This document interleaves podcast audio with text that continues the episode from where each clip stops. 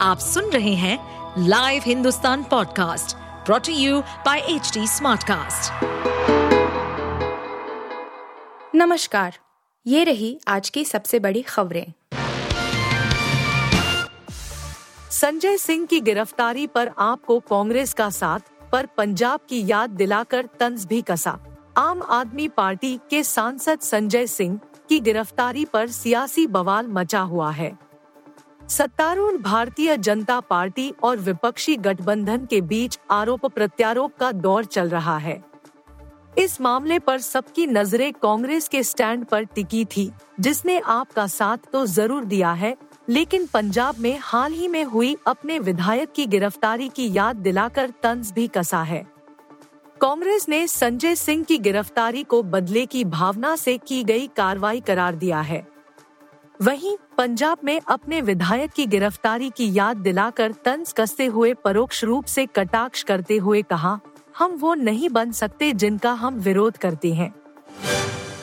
राजौरी में एलओसी के पास मेजर ने बेस कैंप में की गोलबारी, कई सैनिक घायल। भारतीय सेना के मेजर रैंक के एक अधिकारी ने गुरुवार को जम्मू कश्मीर में नियंत्रण रेखा एलओसी के पास एक बेस कैंप में अपने साथी सैनिकों पर गोलियाँ चलाई और ग्रेनेड फेंके। इस हमले में कुछ घायल हो गए। हिंदुस्तान टाइम्स को मिली जानकारी के मुताबिक, भारतीय सेना की 48 राष्ट्रीय राइफल्स यूनिट में यह घटना हुई है।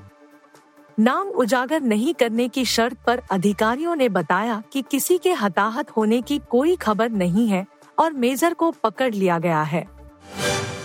बेंगलुरु को मिलेगी जाम से मुक्ति, शहर में बनेगी 190 किलोमीटर लंबी सुरंग। कर्नाटक की राजधानी बेंगलुरु में जाम एक बड़ी समस्या है।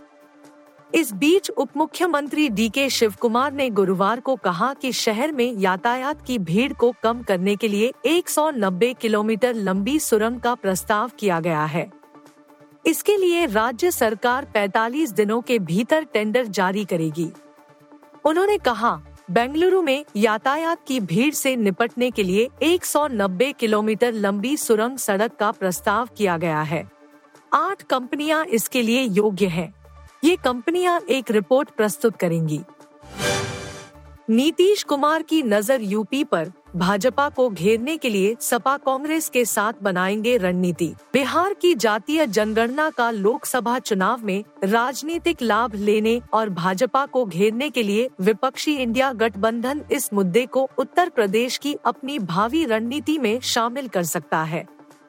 बिहार के मुख्यमंत्री व जदयू नेता नीतीश कुमार इस मुद्दे पर सपा व कांग्रेस के साथ मिलकर मंथन करेंगे।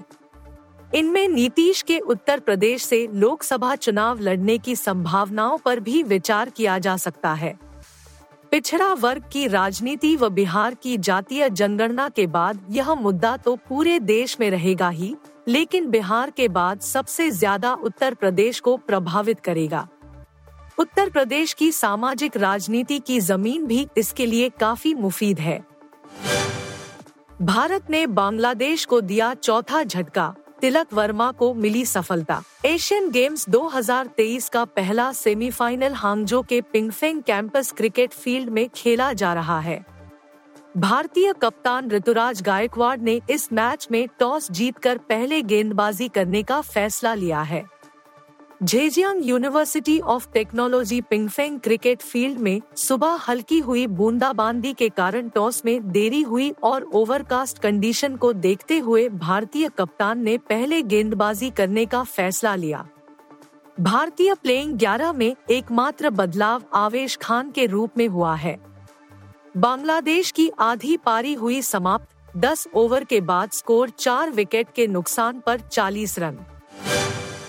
आप सुन रहे थे हिंदुस्तान का डेली न्यूज़ रैप, जो एच टी स्मार्ट कास्ट की एक बीटा संस्करण का हिस्सा है।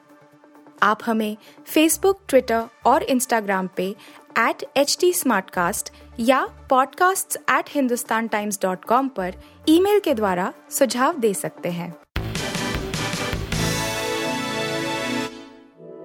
इस पॉडकास्ट पर अपडेटेड रहने के लिए हमें फॉलो करें एट एच टी हम सारे मेजर सोशल मीडिया प्लेटफॉर्म्स पर मौजूद हैं और ऐसे पॉडकास्ट सुनने के लिए log on to W W W dot H T Smartcast dot www.htsmartcast.com.